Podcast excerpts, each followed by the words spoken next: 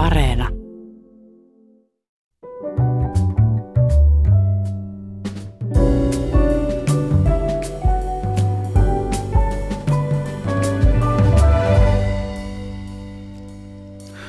Hyvät ihmiset, on asioita, joista emme voi luopua. Jokainen meistä tarvitsee happea, jokaisen on pakko nukkua ja olemme kaikki ruokariippuvaisia. Jokaisen täytyy syödä, ruoka on pakko saada jostain ja vieläpä säännöllisin väliajoin. Tämä riippuvuus tekee meistä haavoittuvaisia ja elintarviketeollisuus keksii aina uusia tapoja huijata meitä, myydä meille sekundatavaraa ylihintaan tai manipuloida meitä väärillä tiedoilla ja harhaan johtavalla markkinoinnilla. Ruokien ja ruoka-aineiden väärentäminen ja ruokahuijaukset ovat kansainvälinen ja nopeasti kasvava miljardibisnes ja rikollisuuden ala. Tänään keskustellaan siitä, miten meitä huijataan ruokakaupassa ja ruokapöydässä. Ja vieraina tänään ovat Tulli ylitarkastaja Riikka Pakkanen ja ennakkotiedoista poiketen tietokirjailija ja ruoka-asiantuntija Mari Koistinen. Tervetuloa ja kiitos kun tulitte. Kiitos. Kiitos. Aloitetaan viranomaispuolelta, sopii. Riikka, sinä olet Tullin ylitarkastaja, eräänlainen portinvartija ja tehtäviisi kuuluu estää muun muassa väärennettyjen ruokien saapumista Suomeen ja pääsyä ruokakauppojen hyllylle ja meidän lautasille. Millainen taistelu tämä on? Kuinka tehokkaasti te pystytte suojelemaan meitä väärännetyistä ruuista? Ja mikä on suurin kala, joka on jäänyt teidän haaviin viime aikoina? No nyt ollaan Suomessa onneksi sen verran hyvässä tilanteessa, että meillä ei ihan hirveästi väärennettyjä ruokatuotteita pysähdy samalla tavalla kuin vaikka muualla Euroopassa, eritoten Etelä-Euroopassa. Mutta tota, luulisin, että Suomessa suurimmat ongelmat liittyy yleensä sitten väärennettyihin alkoholituotteisiin, et joita sit jos, joskus on jäänyt kiinni, mutta me ollaan aika hyvässä tilanteessa täällä johtuen ehkä siitä, että meillä ei tuossa ruoan myyntipuolella ole niin hirveästi noita toimijoita kuten esimerkiksi vaikka muissa maissa on niitä pieniä yksittäisiä ö, yri, ö, kaupanpitäjiä, jotka sitten ostaa aika villisti tuotteita hmm. sisään. Et me, meillä yritykset tekee myös sellaista omaa valvontaa. Et, hmm. et ruokavirastohan pyörittää tätä valvonta-asiaa ja sitten meillä on esimerkiksi nimenomaan tulli on yksi valvontaviranomaisista ja sitten yritykset tekee myös itse sellaista omaa valvontaa. Mutta se on aika yllättävää. Olisin luullut, että tomaattimurska tai oliviöljy tai jotain on eniten väärennetty ruoka. Ja sä sanoit, että no, alkoholijuomia. no, suomalainen perusruokavalio. no siis kyllä, tullihan pääsääntöisesti, jos puhutaan ihan puhtaasti tuoteväärennöksistä, eli siis tällaisessa tilanteessa, jossa käytetään jotain tunnettua tavaramerkkiä tai tällaista maantieteellistä merkintää, kuten esimerkiksi champagnea tai konjakkia tai tai... Mm, Armanjakkia. No vaikka sitä, niin ö, näitähän Suomessa ei ihan hirveästi ole tällaisia väärännöksiä ollut. Se oliiviöljy liikkuu sitten taas aika pitkälti niin sanotusti sisäkaupan tuotteena.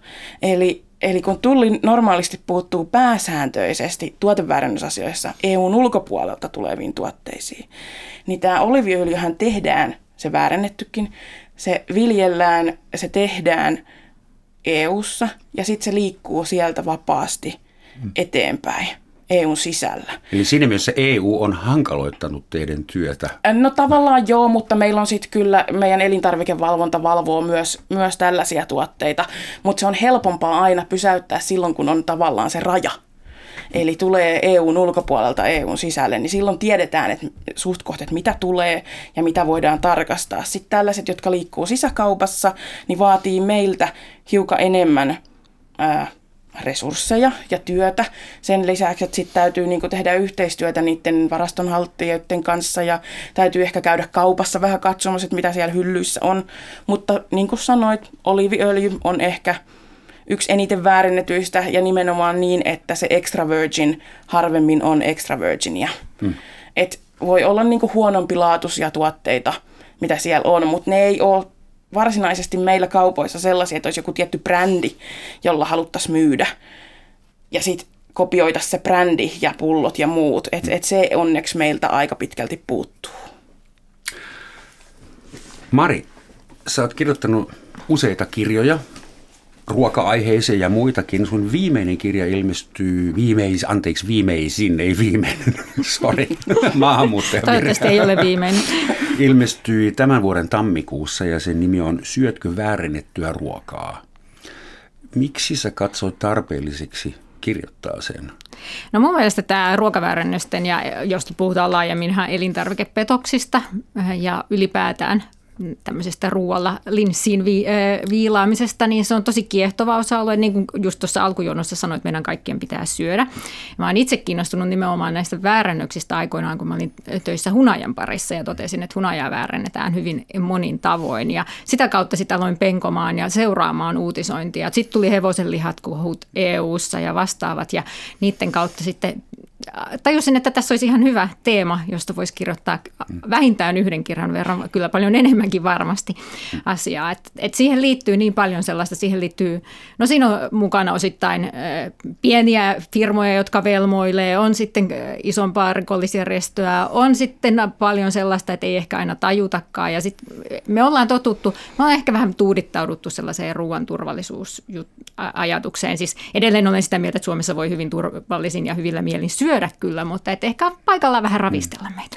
Siis, eihän me koskaan kuulla semmoisia uutisia, että 15 ihmistä on kuollut väärennettyyn hunajaan.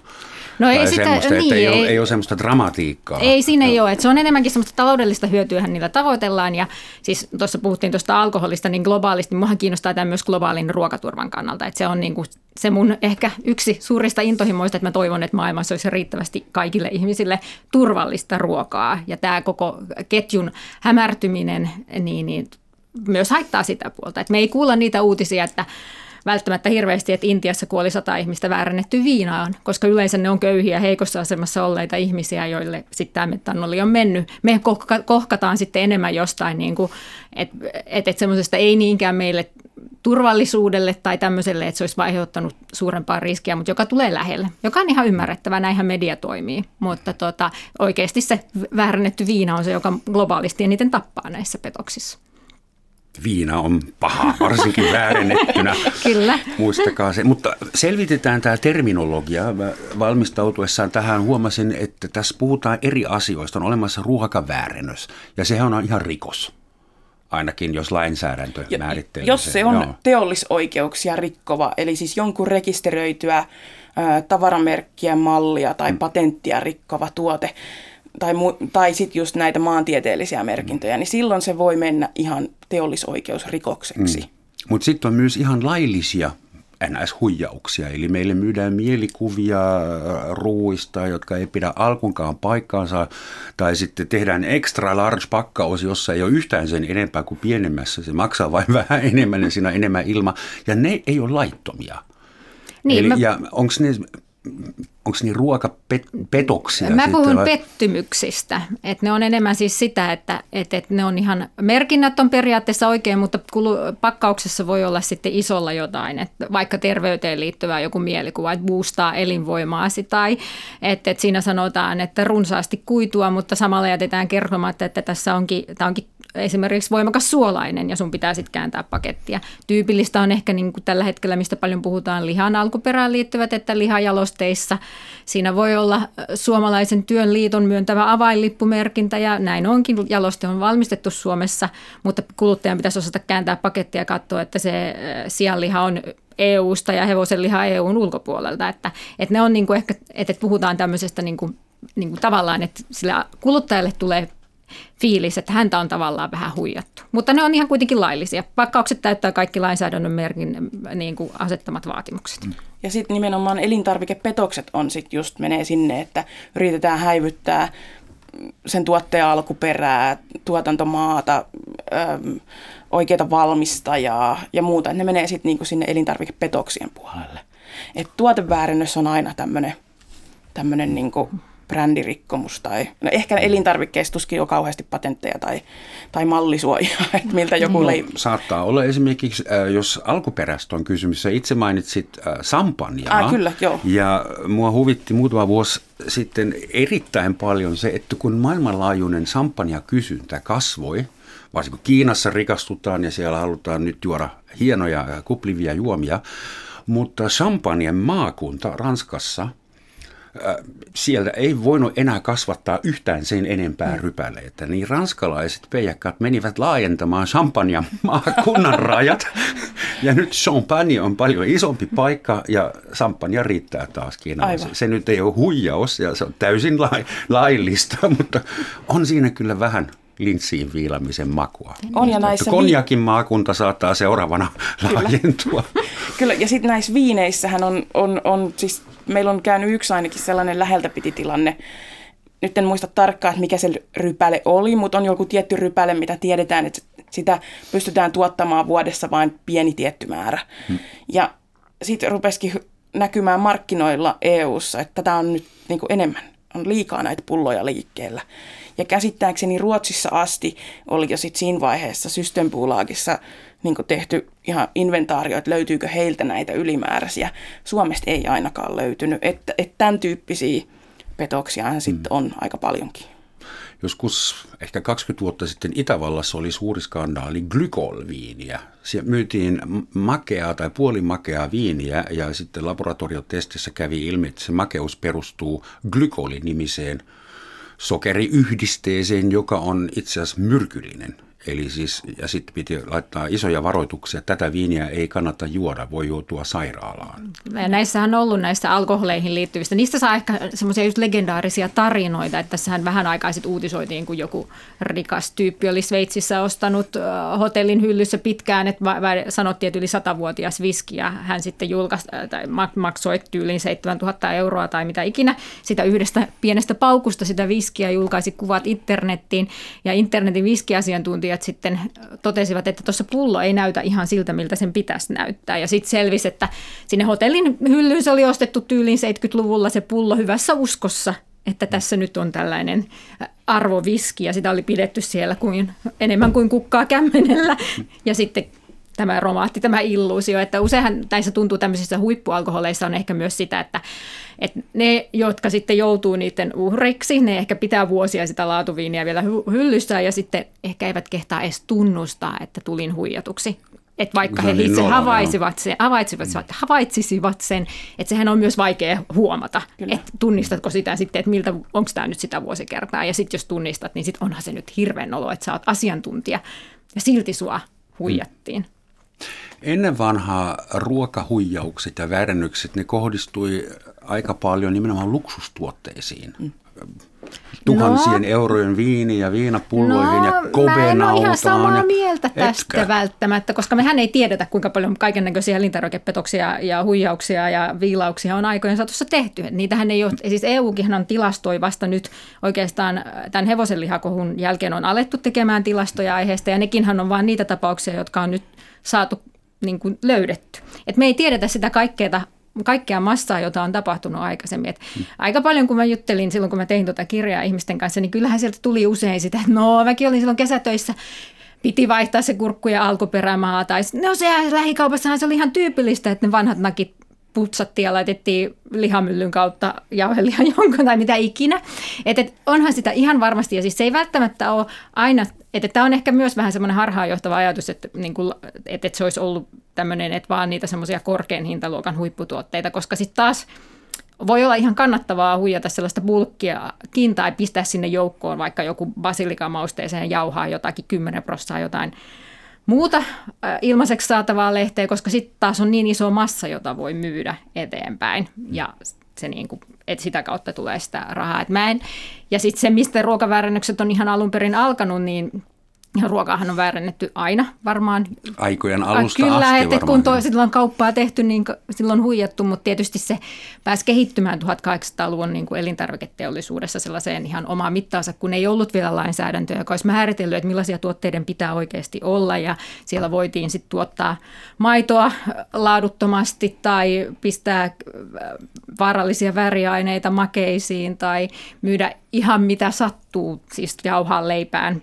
sahanpurua ja muuta. Että, että, että kyllä silloin niin kuin, se ihan perusta on ollut kyllä aika ihan arkisissa tuotteissa ja sitä se on ollut myös aina. Et. Te sanoitte molemmat, että kansainvälisesti väärennetyt alkoholijuomat ovat se suurin huijaamisgenre tällä alalla, mutta jos nyt keskitetään, meillä on paljon varmaan absolutistikuuntelijoita, joita se vanha viski ja väärennetty viini ei niinkään kiinnosta. Jos keskitytään niin kuin ruokaan, mihin pitää suhtautua eniten vainoharhaisesti kaupassa? Siis minkä hyllyn edessä kannattaa ryhtyä paranoidiksi? Mitä väärennetään eniten? No valitettavasti mulla nyt ensimmäiseksi tulee mieleen se oliviöljy. Seuraavaksi listalle ehkä mozzarella juusto. Mozzarella juusto? Joo. Että onko se oikeasti puhveli, jos siinä sanotaan, että se on puhvelinmaitoa, hmm. niin onko se oikeasti puhvelinmaitoa? Vai onko se niin, että se puhvelinmaitopitoisuus ei olekaan niin suuri? Onko se no, pelkkää, siis mozzarellalla ei ole sellaista määritelmää, että sen täytyy olla – just, mutta jos se myydään puhveli, puhvelinmaitona, niin silloin sen mielellään olettaisi itse, että se sitä on, eikä oikeasti lehmänmaitoa, mihin on lisätty vain jotain. Hmm. Että nämä, nämä on, mitä minulle tulee mieleen. Niin, joo, mä en ehkä osaa noin, tai siis e, mun mielestä siellä ruokakaupassa edelleen voi asioida suht huoletta, mutta tota, ehkä semmoiset niin tosi pitkälle jalostetut vaikka pakastettuotteet, jos ostaa eineksiä, koska siis niissähän sitten raaka-aineiden määrä – kohoaa. Tai ylipäätään, kun mitä pidemmälle jalostettu tuote, että sitä puhvelinmaito mozzarellana myydystä tuotteesta sä vielä voit niinku tsekata tavallaan helpommin, että mikä se on se tuote. Mutta sitten jos sulla on pakastepizza, jossa sanotaan, että myydään mozzar- tai mozzarella pizza, mm. tai vaikka pizzeriassakin, että jos ne myy sitä puhvelinmaito mozzarella pizzana, niin sitten pitäisi olla aika tarkkana siellä pizzeriassa, että, niinku, että, että, että hei, että onko se oikeasti sitä, mitä te Aivan. sanotte, että se voi olla se ravintola joka voi taas tehdä sen myöskin, eikä välttämättä edes tajuakaan sitä, että se välttämättä ei ehkä siellä kaupan hyllyissä kaikki näy. Ja, sit ja näähän se, ei ole siis niitä sellaisia niin sanotusti vaarallisia väärennöksiä. Ei, et nämä. nämä on vaan niin kuin, makuun ja ehkä mielikuva, mielikuva ja, ja tällaiseen liittyviä. Saadaan vähän enemmän parempi hinta. Ja... Aivan, et, et, et, en, en minäkään mene Suomessa ruokakauppaan ja pelkään niitä tuotteita siellä. Et ihan, ihan siis niinku, kyllä niitä uskaltaa ostaa. Kyllä, ja sit, mutta ylipäätään se jalostus on aina, niinku, että et, et, et vielä kun on omena, niin se okei, okay, että omena ja tuosta maasta ja tällainen omena. Sitten kun tehdään omena sose, niin sitten mennään jo askel pidemmälle. Sitten jos se omenasose onkin vaikka kakun täytteessä sit siellä kaupassa, niin sittenhän siinä on jo niinku paljon enemmän askeleita otettu. Ja siis, no ehkä omenasosetta sinällään väärennetään, mutta sitten taas väärennetään mansikkahilloa, johon voidaan lisätä omenasosetta tai niin kuin näin päin, että saadaan se halvemmalla raaka-aineella lisättyä mm. sitä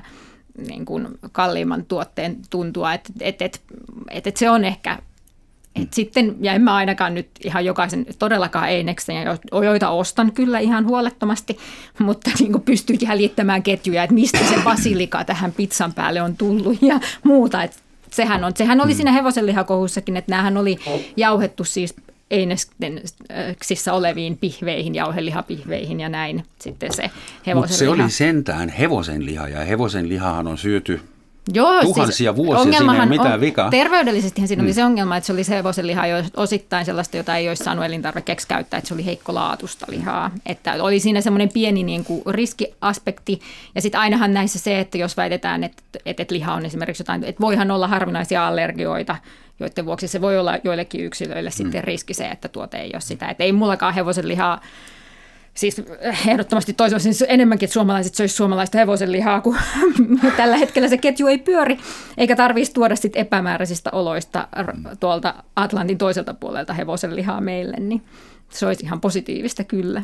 Se oli vuonna 2013 se suuri hevoslihaskandaali, mutta samana vuonna esimerkiksi Kiinassa takavarikoitiin iso erä karitsan lihaa, joka osoittautuikin sekoitukseksi rottaa, minkkiä ja kettua. Onko tämä ihan varmennettu uutinen?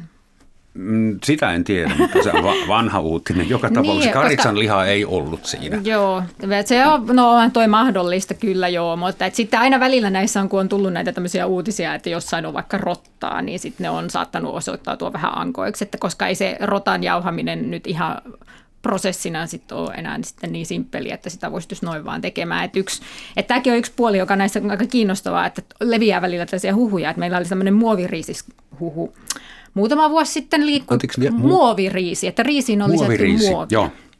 Ja sitä Suomessakin kuulemma mm. tutkittiin ja viranomaiset EU-ssa oli niin kuin tämmöiset, niin kuin, että nyt, nyt tsekataan, että mistä tuleeko sitä ja mistään.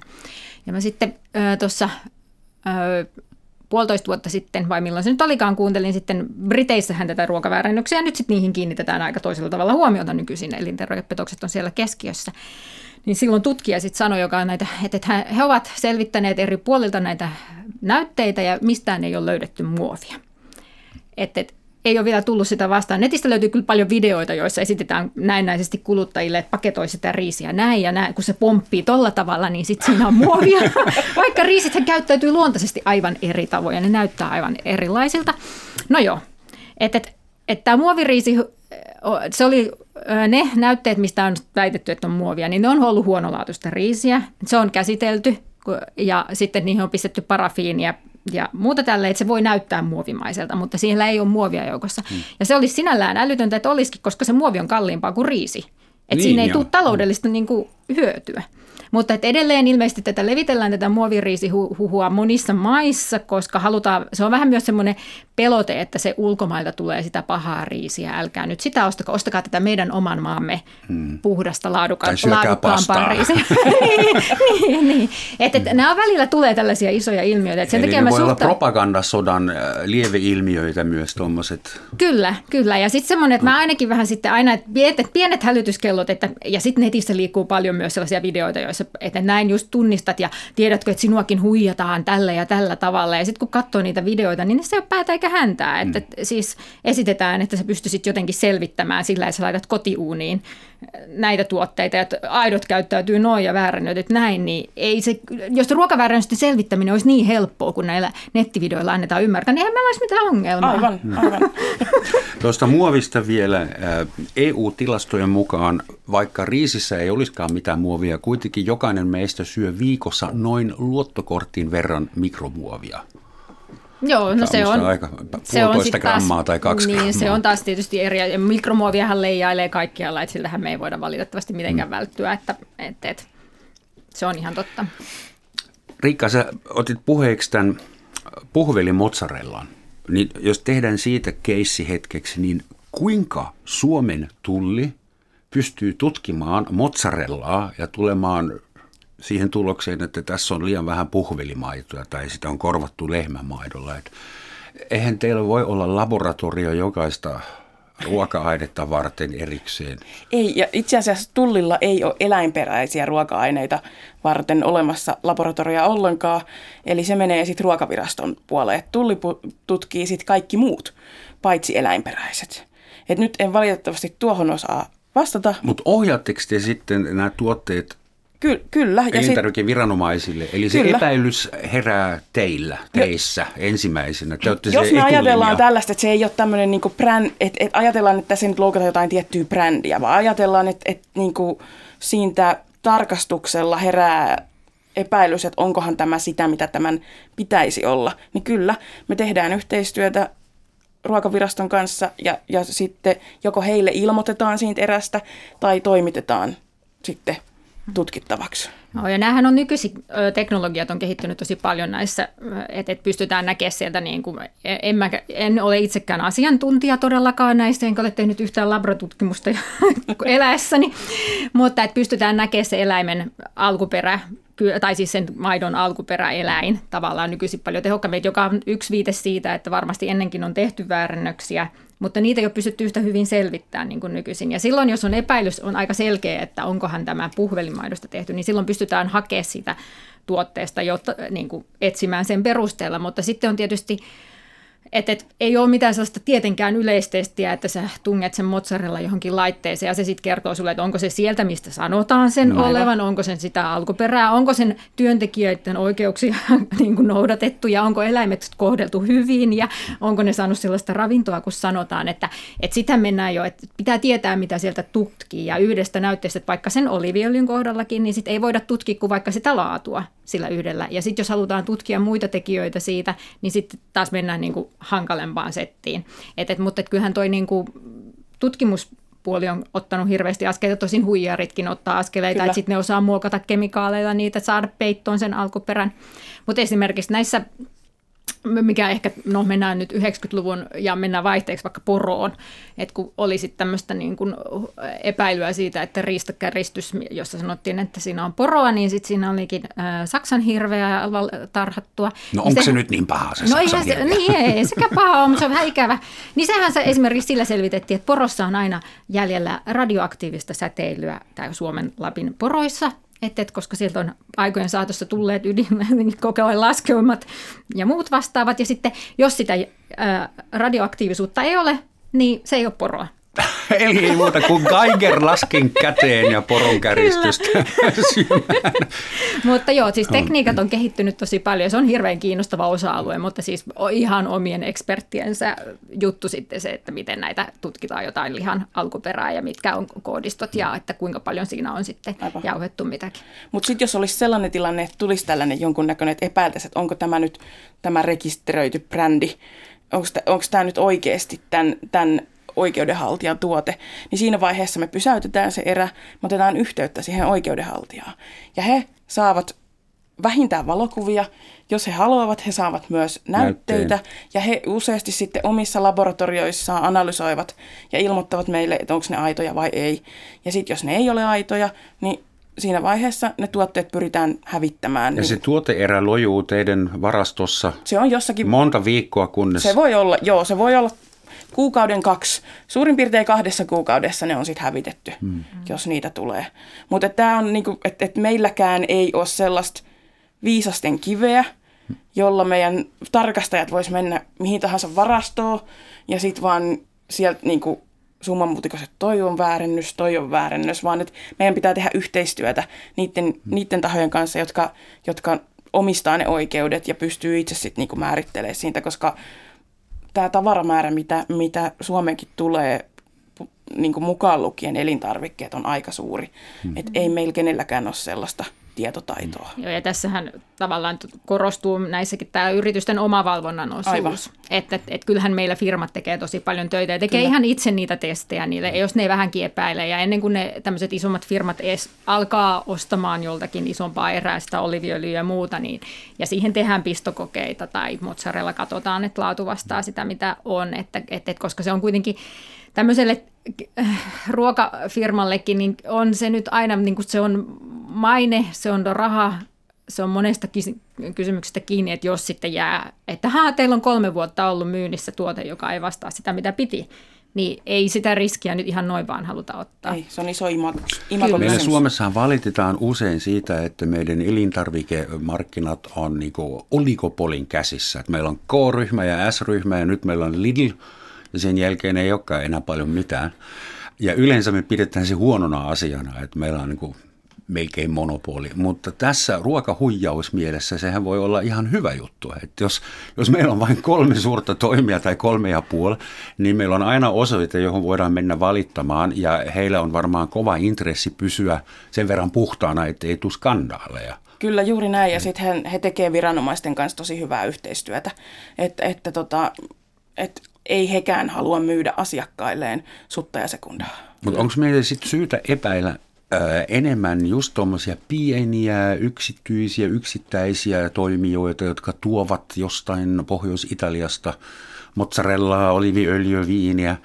Että onko se niin, että mitä pienempi toimija, tuottaja, niin sitä enemmän on syytä olla varuillaan? No se varmaan, mä sanoisin, tämäkin kuin toimijasta kiinni, että varmaan siellä ne riskit usein on ehkä tavallaan suuremmat, mutta et siellähän en, niin on ihan varmasti ihan superhyviä, taitavia, todella niin kuin osaavaa porukkaa myös, jotka ostaa ja hankkii ja tietää todella, mistä se tuote tulee ja osaa sen. Mutta on siellä sitten varmasti helpommin sitä vilunkin puolta, että kyllähän nämä niin kuin viime vuosina, mitä on esimerkiksi tänä vuonna on selvitelty tätä yhtä lihavjärjennysjuttua, jossa vastaavasti oli, että sanottiin, että on kotimaista lihaa ja ei sitten hups ollutkaan, niin kysehän oli aika pienestä toimijasta ja aika pienistä rahasummista tavallaan loppujen lopuksi.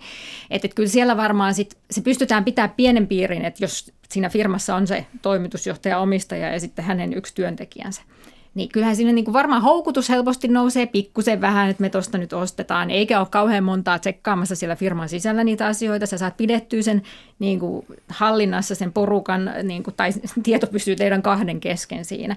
Niin onhan siinä, ja sitten ihan se osaaminen. Ja ei ole välttämättä siihen ostamiseen äh, niin kuin, ja ketjuihin ja hallintaan, eikä edes ymmärretä, että maustelasti jostain voikin sisältää liian paljon lyijyä. Että ei, niin kuin, ei ole sellaista niin kuin riskien hallintaa tavallaan siinä prosessissa samalla tavalla kuin hmm. mitä isoilla toimijoilla. Aivan. Ja heilläkin varmaan auttaisi se, että sitä tietoisuutta saataisiin lisää, koska yleensäkin tuoteväärennösbisnes, sehän on pitkälti ulkomailla niin järjestäytyneen rikollisuuden pyörittämää. Ja jos puhutaan vielä tästä kyseisestä oliviöljyasiasta, niin mafiahan Italiassa – vahvasti on mukana tässä bisneksessä. Jopa ihan niin, että, että, että, tota, että heillä on ne oliviöljylehdot, puristamot, pakkaamot ja jakelukanavat. Koko ketju on Koko ketju on, on kyllä. Niin, niin silloin näillä isoilla toimijoilla varmaan on, kun he tekevät viranomaisten kanssa yhteistyötä, he tietää vähän, mistä ostaa. Siellä on ostajat koulutettu ja he tietää sen asian, mutta sitten näillä pienillä voi olla ehkä se houkutus et ymmärtääkseni tuossa oli, olikohan 2015, Saksassa oli sellainen tapaus, että Saksassa oli, se oli menossa jälleenmyyntiin semmoinen 150 000 litran oliviöljyväärennös, joka oli oikeasti auringonkukkaöljyä joka oli saatu oliviöljyn näköiseksi ja ehkä vähän myös makuiseksi sillä, että siihen lisättiin lehtivihreää ja beta-karoteenia. Ja tässä tapauksessa se ei ollut mikään kovin suuri toimija, joka oli ostanut sen ja heitäkin mahdollisesti ehkä huijattiin siinä asiassa. Mm.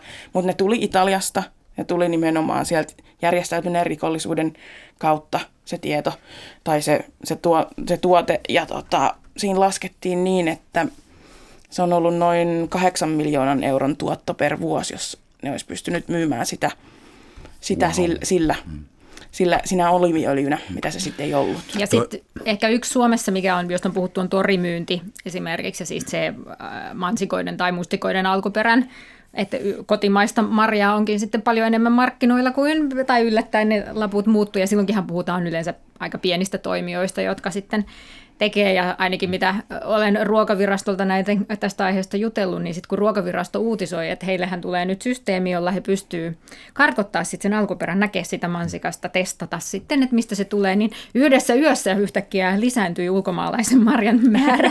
niin kuin, että tavallaan se viranomaisvalvontakin on tosi, jo pelkkä pelote siihen riittää siihen, että hmm. sitten nämä pienikin toimija havahtuu, että hetkinen, että se ei nyt enää ihan meekään, että onkin riski jäädä kiinni, että ne ei tulekaan vaan ja koska kyllähän aina dokumentteja voidaan väärentää Aivan. ja näin, mutta et sä sitä mansikan, niin kuin, sit sä et sitä, sen ydintä ja labrassa voi sitä enää huijata samalla tavalla, että jos valvoja tulee katsomaan. Oi Saksassa myydään mansikajugurttia, jossa on tuommoisia kivoja pieniä palasia, jotka tuntuu hyviltä suissa ja ne on sahapuruja, niitä on värjätty punaiseksi punajuurimehulla ja sitten siihen jogurttiin on isketty vielä vähän tuommoista mansikan uutetta, joka tulee laboratoriosta, mutta se on täysin laillista. Sitä saa myydä mansikajugurttina ja saa painaa kivan näköisiä mansikoita siinä. Joo, näissä sitten mennään tähän niin kuin pettymysten puolelle, että Suomessakin aina välillä nousee kehu, että, että, että on mansikkainen rahka ja sitten ihmiset pettyy, kun siinä ei ole mansikkaa. Mutta sitähän saa myydä mansikkaisena, koska jos siihen on, niin kuin, että se maku maailma vastaa mansikkaa, että se on värjätty ja näin, että, että se on ihan laillinen, mutta taas tulee... Eli siihen kannattaa kiinnittää huomiota, jos joku on raparperinen tai mansikkainen tai mustikkainen, niin, niin että onko se, se on vain sitten, sinne päin. Niin, tai sitten mun ehkä suosikkeja on niin kuin vaniljaan ja vanilja-aromin... Vaniliini, niin, joo. Vani, niin, että miten niitä niin kuin huijataan ja käytetään siis maailman vanilja, laillisen vaniljan tuotanto ensinnäkin se on tosi hankalaa ja kallista, että aito vaniljahan on tosi kallista. Mm. Että et, sitten kun mä oon kattellut noita ihan näitä vaniljasokeripakkauksia, niin niiden sit, et voi olla kaikissa lukea, että sisältää aitoa vaniljaa, mutta se aidon vaniljan määrä vaihtelee esimerkiksi niissä mm. tosi paljon, että niissä voi sitten sitä makua tehdä vaniliinilla tai muulla. Ja sitten voi olla, että se aito vanilja sitten sanotaan, että, että sisältää aitoa vaniljaa, äh, huomaathan mustat pilkut, mutta eihän se nyt vielä mitään kerro se. Niitä saa pippurillekin niin, aikaan, niin, ja, niin, ja sitten silleen, niin kuin, että et, et, et, et, muuta aika pienellä määrällä mustia pilkkuja saa sen näyttää siltä, että siinä olisi enemmänkin vaniljaa. Yksi tuote, jota väärennetään paljon, on kuulemma wasabi. Sitä nyt ei mm. syödä kauheita määriä, kun ei voi. Mutta oikeastaan wasabi, joka olisi tehty niin kuin erikoisesta mm, piparjuuri japanilaisesta, sen pitäisi maksaa 300 euroa per tuubi suuri, jos, sitten se voisi olla aito, mutta jos wasabi maksaa 2,95, niin se on takuulla jotain muuta, johon on vähän laitettu vi, vihreä väriä. Joo, se on se just se peruspiparjuuri, jota sitten käytetään tuomaan sitä wasabin makua. Että tässäkin, että, että, että kyllä ne tuotteessa sitten yleensä lukee, että se tahnan alkuperäistä, mutta ei ehkä just, että eihän me olla Suomessa totuttu Mä en tiedä, mä oon varmaan vuonna 2000 syönyt, suunnilleen syönyt ekan kerran wasabia. Ei mulla ole mitään käsitystä koko tuotteesta. Tai niin ehkä et meitä... silloinkaan, ehkä se oli piparjuuri. Niin, ehkä se oli varmaan piparjuuritahnaa jo mm. silloinkin, mutta että niin kuin meille, että, että eihän se... Ja eikä mm. siinäkään sitten mitään, että jos se myydään piparjuuritahnana, wasabimaisena piparjuuritahnana. Just wasabimainen pipar, mansikkainen. Tuota, meillähän on tuommoisia, siis ruoka aiheuttaa muotiaaltoja oliviöljy oli tuntematon juttu 60-luvun Suomessa, niin silloin ei varmaan ollut oliviöljyn kanssa minkäännäköistä ongelmaa. Mutta nyt on. Ja sitten tuli se, se hifistelyvaihe, että oliviöljyn piti olla extra virgin, eli kylmä puristettu ja ensimmäinen erä ja sitä rata. Ja yhtäkkiä 80 prosenttia kaikista oliviöljyistä on extra virgine. Ja siinä on varmaan isompi mahdollisuus tulla huijatuksi. Niin olisiko nyt järkevä ostaa sitä halvinta perusoliviöljyä? Vai väärennetäänkö sitäkin? No mä sanoisin, että, että, että käyttötarkoitushan sille oliviöljylle oikeasti ratkaisee, että kannattaako ensinnäkin, että, että se extra virgin toimii tiettyihin tilanteisiin, että, että kyllä mun mielestä se perusoliviöljy sitten riittää ihan hyvin toisiin tilanteisiin. Ja todellakin se huijatuksi tulemisen riski voi tavallaan olla pienempi, mutta kyllä oliviöljyä, niin kuin, että, että oliviöljyä sen takiahan siinä on niitä väärännöksiä, koska sillä on ne kolme laatuluokkaa. Meillä ei ole kaupassa rypsiöljyä, siis samalla tavalla, siihen ei ole virallisia laatuluokituksia. Ja sitten niissä voidaan mennä just siihen tavallaan niin kuin siinä extra virginin ja virginin rajoilla hipoen yli, että voidaan sen verran laajent, äh, laimentaa tavallaan sitä extra virginia, että saadaan se just siihen rajalle, mutta ei ihan alle. Että et, sitten sillä voidaan tosi paljon pelata. Ja samalla tavalla voidaan tietysti pelata sillä halvemmankin luoka, laatuluokan öljyissä sitten, että just mennään siihen rajalle ja silloin se ei ole vielä väärennös täyttää, mutta sitä on kuitenkin tavallaan pikkusen ehkä viilattu, mutta tota, et, et, e, niin kuin, mä sanoisin, että kannattaa ostaa se öljy sitten sen myös oman maun mukaan, että e, eihän se, että jos se maistuu hyvälle se oliviöljy ja jos se nyt ja kelpaa se vähän heikommankin laatuinen, niin miksei käyttää sitä? Aivan, ja kunnon ris- extra virgin on aika kitkerän makuista. Niin, että niin... jos ei edes tykkää siitä. Niin... Ja, ja riski tietysti yleensä, kun puhutaan väärennöksistä, niin kasvaa siinä vaiheessa, mitä kalliimpi se tuote mahdollisesti on. Hmm.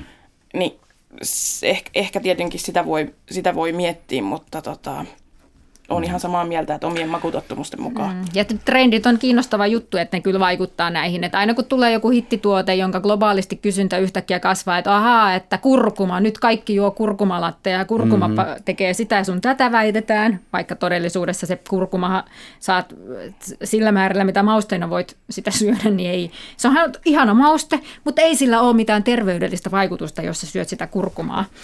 Mutta sitten tulee kurkumaväärännökset heti seuraavaksi perässä, koska ei, kysy, niin kuin, ei se just tarjonta ei voi vastata siihen kysyntään, mikä on. Ja helppoa rahaa. Sä puhuit Riikka mafiasta. Mm. Ja Italiassa on itse asiassa isompikin jengi mukana ruokahuijauksissa, jos et, sitä voidaan nyt kutsua huijaukseksi. Mä näin dokumenttielokuvan vähän aikaa sitten, joka kertoo tuosta kiinalaisten silkitiestä ja Kiinan äh, pyrkimyksistä valloittaa koko maailmaa ja tulla ykkösmahdiksi. Ja esimerkiksi Kiinat, kiinalaiset ovat ostaneet Italiasta lähes kaikki äh, purkittamistehtaat. Ja jos sä ostat suomalaisesta ruokakaupasta tomaatipyreetä, jossa lukee Prodotto d'Italia, italialainen tuote, ja mutti ja koko pakkaus on italiankielinen, niin Todennäköisesti se tomaattimurska tuli laivarahtina Kiinasta ja se tuotiin Italiaan ja pantiin Italiassa purkkeihin ja etiketit päälle ja se on täysin laillista, koska jos se laitetaan Italiassa peltipurkkiin, niin EU-lainsäädännön mukaan se on sitten italialainen tuote. Vaikka yksikään tomaatti ei olisi kasvanut Euroopassa. Mutta tämä on laillista. Kysymys on, kuinka hyvin meidän lainsäädäntö suojelee meitä että jos EU myy italialaisia tuotteita täysin tietoisena siitä, että vain pelttipurkki on Italiasta. Mm, musta tuntuu, että näissä on vähitellen äh, niin kuin tietyllä tavalla, kun tähän on havahduttu tähän ongelmaan oikeasti, että, että, että tämä elintarvikebisnes on kasvanut tämmöiseksi globaaliksi, että tätä tulee sieltä ja täältä ja pakataan jossain ja tehdään yksi. Eikä tarvitse mennä Italiaasti, tätä tehdään Suomessa. Suomessa voi kalatiskissä olla myynnissä vanhan ajan savusiika ja valmistaja suomalainen joku kalafirma, sitten sä käännät pakkausta tai kysyt, että mistä tämä itse siika on, niin käykin ilmi, että se on kanadalainen viljelty siika. Eikä mikään suomalainen siika, mutta se vanhan ajan savusiika-termi, se on käsitelty Suomessa, jolloin sitä saadaan myydä tavallaan. Niin kuin Savustettu Su- Suomessa. Niin, se, on, se riittää käsittelyksi. Et silloin kun tuotetta on käsitelty, tosi use, monien elintarvikkeiden kohdalla se menee näin, että jos sitä on jollain lailla prosessoitu, niin sitten se maa, jossa se on prosessointi on tehty, niin tulee valmistusmaaksi. Onko meidän ruokalainsäädäntö Euroopan unionissa sitten niin kuin täysin päin hoota? No mun mielestä voitaisiin, no ensinnäkin Yritykset on onneksi osittain jo lähtenyt siihen, mutta voisivat lähteä vielä enemmänkin, että ne tois enemmän julki niitä alkuperämaitaan niin kuin itse tuotteissaan omaehtoisesti ennen kuin me odotetaan, että EU saa joskus vuonna X lainsäädännön aikaan, niin edelläkävijät hyötys siitä, että, ne, että jos niille vakiosti tuote, tuotteen raaka-aineet tulee jostain muualta, niin toisten ihan reilusti esiin, eikä yrittäisi hämärtää kuluttajia siinä. Mutta on ihan totta, että mun mielestä lainsäädäntö voisi olla monien tuotteiden kohdalla selvästi tiukempikin, ja tätähän on siis tosissaan tullut johonkin hilloihin ja muihin, että ei voi eh, sanoa, että suomalaista hilloa, jos kaikki marjat on jostain muualta, niin ihan noin vaan. Mutta kaikkiin tuotteihin, tuotteisiin mun mielestä voisi laajentua selkeämmät nämä alkuperämaavelvoitteet siihen raaka-aineen kohdalle. On samaa mieltä ja sitten myös kannattaa muistaa se, että siinä vaiheessa, kun se mahdollinen tomaattimurska on tullut sieltä Kiinasta EUn alueelle, niin se hyvin suurella todennäköisyydessä on siinä vaiheessa, kun se on bulkkina, iso, isona eränä, niin se on testattu. Hmm. Se on siellä italialaisessa labroissa testattu, että, että, se on, että se täyttää ne määräykset. Koska aina kun tulee EUn ulkopuolelta se tuote, niin se tutkitaan aina niin kuin huomattavasti tarkemmin, koska monessa muussa maassa – EUn ulkopuolella on vielä löyhempi. Kehnompi la- lainsäädäntö. Aivan. Niin silloin halutaan, halutaan tällaisissa isoissa, isoissa määrissä varsinkin, niin halutaan varmistus siitä, että ne on sellaisia niin kuin niiden pitäisi olla. Koska riskithän on siinä, että se ei lähde pelkästään siitä, että, että se tuote olisi jotenkin huono, mutta kun se voi lähteä näissä väärennyksissä, se voi lähteä jo siitä, kun se viljellään minkälaisia kasvinsuojeluaineita siellä käytetään. Käytetäänkö siellä sellaisia kasvinsuojeluaineita, jotka on meillä lainsäädännössä hyväksyttyjä, vai käytetäänkö siellä sellaisia kasvinsuojeluaineita, joista jää sitten erilaisia jäämiä ja joissa voi olla jotain haitallisia aineita ja muita mm. jo pelkästään siinä viljelyvaiheessa. Eli, eli se ketju, mikä voi olla väärin siinä elintarvikkeessa, voi olla todella pitkä. Mm. Jossain tosta... käytetään vielä DDTtä varmaan. Joo, ja mä oon ihan samaa mieltä just siitä, että onneksi EU:ssa on tiukempi lainsäädäntö, koska se kirittää globaalisti parempaa ruoantuotantoa muuallakin, että meillä on laitettu tietyt vaatimukset, jos haluat tuoda EU:hun elintarvikkeita, niin sitten ne pitää tuottaa usein tiukemmalla lainsäädännöllä kuin mitä se oma maa, oman maan lainsäädäntövelvoitteesta. Mm. Toi on tosi hyvä pointti. Ja just se, että niitä väärennöksiä tapahtuu siellä pellolla ja pellon pientareilla ja, ja plus ihmisoikeuskysymykset, joita tietysti EU-sakin rikotaan ja Suomessakin. Että, Kuulemma, joo. että siinä mielessä, että tämä Suomen puhtoisuus ja kaikki on meillä hyvin, niin ei nyt aina näytä ihan olevan niinkään. Tämän... Et ei tuijoteta vaan kiinalaisia ja syytetä heitä. Mafia ja kiinalaiset, no kaiken pahan alku. Tuota, yritin saada käsityksen siitä, kuinka isosta bisnestä on kysymys, bisneksestä on kysymys. Mikä on niin kuin globaalin ruokaväärentämisen ja huijaamisen vuotoinen liikevaihto. Ja siitä on täysin eri numeroita liikkeellä. Että hyvin varovainen arvio oli, se on noin 40 miljardia dollaria vuodessa, mutta toiset menee sataan, kahteen, kolmeen sataan miljardiin. Se voi olla, ongelma voi olla siinä luokittelussa. Ja mullakaan ei ole sellaista niin tarkkaa tietoa siitä, että mikä on just ruoan arvio. Mutta OECD yhdessä EU-IPON, joka on tämmöinen EUn tavara, ää, teollisoikeusvirasto, niin he, te, he tekevät aina tutkimuksia ja heidän viimeisimmässä tutkimuksessa sanottiin, että 3,3 prosenttia koko maailman kaupasta on väärennettyä tavaraa mukaan lukien lääkkeet, ruuat, vaatteet, eri, vaatteet kengät, kaikki mahdolliset. 3,3 prosenttia koko maailmankaupasta on aika järkyttävän suuri määrä. Ja se on varmaan varovainen arvo. Se on varovainen arvio. arvio. Ja siinä sit, jos ajatellaan, että siinä samassa tutkimuksessa puhuttiin, että reilut 6 prosenttia kaikesta EUn alueelle tuodusta, EUn ulkopuolelta EUn alueelle tuodusta mm. tavarasta menee tuohon kategoriaan, Ouch. joka on 121 miljardia euroa vuod- suurin piirtein mm. arvoltaan. Niin, pelkästään EUn alueella. Pelkästään EU-alueella. Mutta tähän siis kaikki mm. tavarakategoriat. Niin puhutaan siis todella suurista markkinoista. Mm. Sä täytyy sanoa, että mulle nämä numerot on jo niin isoja, että mun aivot ei riitä käsittelemään. On hirveän vaikea suhteuttaa jotain miljardi numeroita, että mitä se tarkoittaa. Mitä se tarkoittaa? Niin, että mutta oleellistahan on sit se suuruusluokka ja just se sitten, että tietyillä osa-alueilla ruuassakin ne voi olla tosi merkittäviä. Että esimerkiksi, no me on puhuttu nyt tässä tietyistä tuotteista, mutta esimerkiksi kalasta ei ole puhuttu ja se on globaalisti yksi josta puhutaan, että siellä niin kuin se petosten ja huijausten ketju, että se lähtee siitä, että kalastetaan laittomilla alueilla, missä ei saisi kalasteta, kalastaa, kalastetaan kaloja, joita ei saisi kalastaa, uhanalaisia lajeja sinne fish and chipsiin jauhetaan sitten autoaan tietämättömänä se, joka myy sitä tuotetta, että siellä onkin sitten joku hailaji, joka on niin kuin uhanalainen, että tietyissä tuoteryhmissä se ja globaalin ketjun alueella, niin se voi olla ihan todella iso, että, että kaloissa puhutaan, että joku, joka kolmas tai 30 prosenttia tai näin voi olla sitä väärännettyä tai altistuu siihen petosten ketjuun, niin me ollaan tässä nyt aiheuttamassa hirvittävää vainoharhaisuutta varmaan kuulijoissa, että kukaan ei uskalla moneen päivään syödä mitään tämän jälkeen.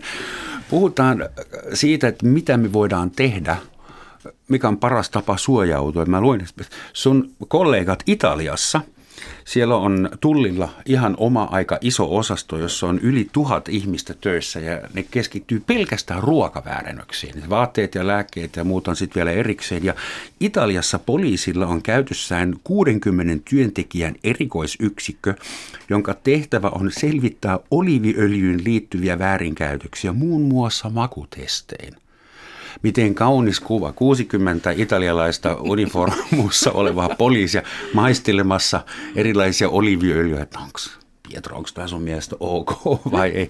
Niin onko meillä Suomessa yhtään ammattimaista oliviöljyn maistelijaa töissä vai ollaanko me ihan lastenkengissä vielä tämän suojelun ja, ja valvonnan ei, meillä meil tullissa ei ole varsinaista oliviöljyn maistelijaa ja meillä yleensä sanotaan viranomaisille, että älä maista mitään, mitä ensimmäiseksi nyt löydät jostain. Että sit se ei ole sitä, mitä elokuvissa nähdään, että ahaa, valkoista jauhatta ja työnnetään se ikene.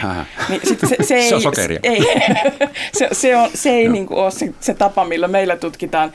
Ei Suomessa ei ole lasten kengissä tämä asia. Mun mielestä meillä on yllättävän hyvissä kantamissa tämä, et, et koska meillä niitä väärennöksiä täällä aika vähän liikkuu. Ja mikä Suomen iso tämmöinen, mistä jo aiemminkin mainittiin, tämmöinen hyvä asia on, että meillä on niin hyvät keskusteluyhteydet näihin isoihin ruoantuojiin ja, ja elintarvikeliikkeiden niin kuin, henkilöstöön, että et, et, et meillä pystytään tekemään, se ehkä tulee tästä, että meillä on pieni maa, niin pystytään tekemään hyvin tällaista yhteistyötä. Teillä on iso maa, teillä on vain pieni kansa. Aivan, no, no, se on, no se on totta. Standardi juttu. Mutta jos ajatellaan, että hei, että Italiassa, jos siellä on tuhat ihmistä pelkästään ruokapetostena ja, ja me meillä tullissa on töissä noin positiivisesti arvioiden 1900 ihmistä, niin voihan sen ymmärtää, mutta tosin eihän Suomi ole samanlainen elintarvikkeiden tuottaja maakaan kuin mitä nuo Etelä-Euroopan maat on. Et kun meillä, meillä varmaan viljelijöilläkin on tärkeämpää se, että he saa sen hyvän sadon, mahdollisimman priimaa tavaraa, ja he ei ota riskejä. He ei halua lähteä kikkailemaan sillä, kun meillä on se yhden, yksi sato per kausi.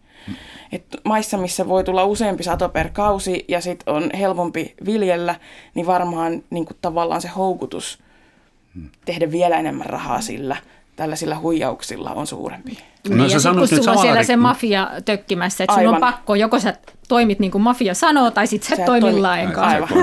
Mutta sä sanoit, että meillä ei onneksi Suomessa ole kauheasti ruokaväärennöksiä, mutta kuitenkin sanoit, että EU-alueella 6 prosenttia kaikista muualta tuot, tuoduista tuotteista, ruoat mukaan lukien, on väärennöksiä Kyllä. tai huijauksia. Niin mitä tavallisen kuluttajan pitäisi oppia – voidakseen suojautua siitä. Pitääkö meidän kaikkien oppia lukemaan pientä pränttiä ja tuoteselosteita uudella tavalla vai mikä on no paras no, siis... tapa olla syömättä väärennettyä ruokaa. Varmasti kannattaa opetella tulkitsemaan elintarvikkeiden etikettejä ja katsomaan, mitä tuo, etenkin, etenkin niitä, joita syö usein ja aktiivisesti, ettei nyt osta sitten vaan samaa tuotetta ja ei ole itse asiassa koskaan katsonut, mitä siinä etiketissä lukee, niin se on varmasti ihan tosi hyvä lähtökohta. Sitten on ihan perus tämmöinen, että mun mielestä tietysti pitää pyrkiä meidän terveyttä uhkaa ihan toisella tavalla mone, niin kuin ruoan, jos puhutaan terveellisyydestä, niin ihan muut tekijät kuin tavallaan nämä, tämä väärännöspuoli, eli ylipäätään monipuolinen ö, syöminen eskäsee sitä, että sä altistut. Että et jos sä joka päivä heität sitä, ö, syöt sitä riisiä ja karria, niin on tietysti riski, että sä saat riisistä liikaa arsenia, etenkin jos on pieniä lapsia, niin voi tulla. Ja sitten siellä karrimausteissa voi olla lyijyä tai jotakin muuta jäämää, jolloin sitten se, että, jos se on sun eli ruoan niin perusrakenne rakentuu parille elintarvikkeille, niin tietysti on suurempi riski, että, että ylipäätään terveyshaitat nousee, mutta että myös, että altistut jollekin tietylle väärännökselle. Monipuolinen syöminen.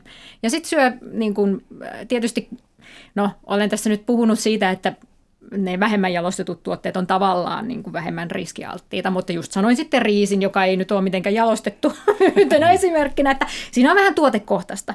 Mutta että, että voi niin kuin vähän niin kuin ehkä miettiä sitä, että miten pitkälle jalostettuja tuotteita sitten syö, että, että einekset on ihan fine, mutta että vähän, että mistä ne tulee ja kuka niitä on tehnyt. Ja, että, että sillä välttää. Mä itse esimerkiksi, ja tietysti voi osan ruoasta hyvin pienen osan meistä normaalisti voi itse poimia ja kerätä. Että mä itse esimerkiksi olen tässä viime päivät ollut sitisienestäjä ja sitten tuttava sitisienestä. ja tuossa lähellä Mannerheimin tietä poiminut kaikenlaista sientä itselleni ja sitten kaverit on huoli, osa, että niin, mutta niistähän on ties mitä jäämiä. Mä, no ei itse asiassa tämä vanha fakta, vanhana faktana puhuttu juttu ei oikein enää pidä paikkaansa, kun ei ole bensassa lyijyäkään ja kaupunkisienet on tutkitustikin usein puhtaampia ja on toki sienistä riippuen eroa siinä, että mistä ne raskasmetallit tulee. Mutta mä sentään tiedän, mistä ne sienet on ja ihan itse olen ne poiminut, joten siinä ei ainakaan ole mitään tällaista niin kuin riskiä.